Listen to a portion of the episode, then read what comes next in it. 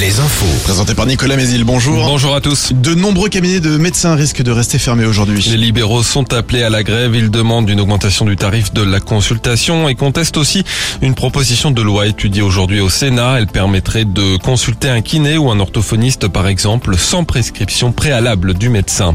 Dans les hôpitaux vendéens, les soignants prévoient de nouvelles actions après les vacances. Selon Ouest France, ils avaient déposé des arrêts maladie par dizaines au début du mois pour alerter sur leur épuisement face au manque de personnel et de lits. Ils ont obtenu des renforts de nuit à la Roche-sur-Yon et des discussions sont en cours avec la direction pour des postes en plus à Luçon et des réouvertures de lits à Montaigu. Mais ce n'est pas assez selon le collectif de soignants qui réfléchit à s'associer au syndicat. Les salariés de vingt-six magasins des Galeries Lafayette sont eux appelés à débrayer ce mardi, notamment ceux de la Roche-sur-Yon.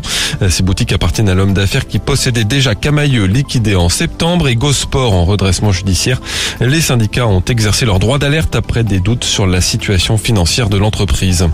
L'enquête sur l'accident impliquant Pierre Palmade, un homme se présentant comme un de ses passagers, a été placé en garde à vue. Rappelons que deux personnes qui se seraient enfuies du véhicule accidenté de l'humoriste sont actuellement recherchées. Plus de trente-cinq mille victimes en Turquie et en Syrie après le séisme qui a dévasté la région frontalière des deux pays il y a huit jours. Hier, le conseil municipal de Cholet a voté une aide de dix mille euros au profit des victimes. Elle sera versée à une O N G. De son côté, Angers Loire Métropole versera la somme de quinze mille euros au fonds gouvernemental destiné aux collectivités qui souhaitent venir en aide aux victimes de crises humanitaires dans le monde.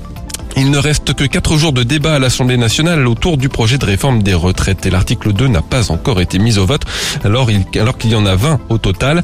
Face à cette situation, la NUPES a annoncé hier retirer mille de ses amendements pour accélérer les débats, mais il en reste encore quatorze mille à examiner. La prochaine journée de mobilisation contre le texte est, rappelons-le, programmée après-demain. La S N C F annoncera tout à l'heure à dix-sept heures ses prévisions de trafic pour ce jeudi.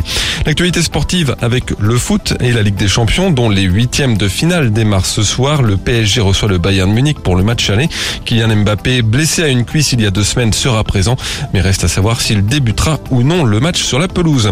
Le temps, encore beaucoup de soleil, des brouillards matinaux localement et quelques gelées, et des maxis qui seront quasi printanières cet après-midi de treize à quinze degrés. Très bonne journée à tous sur Alouette.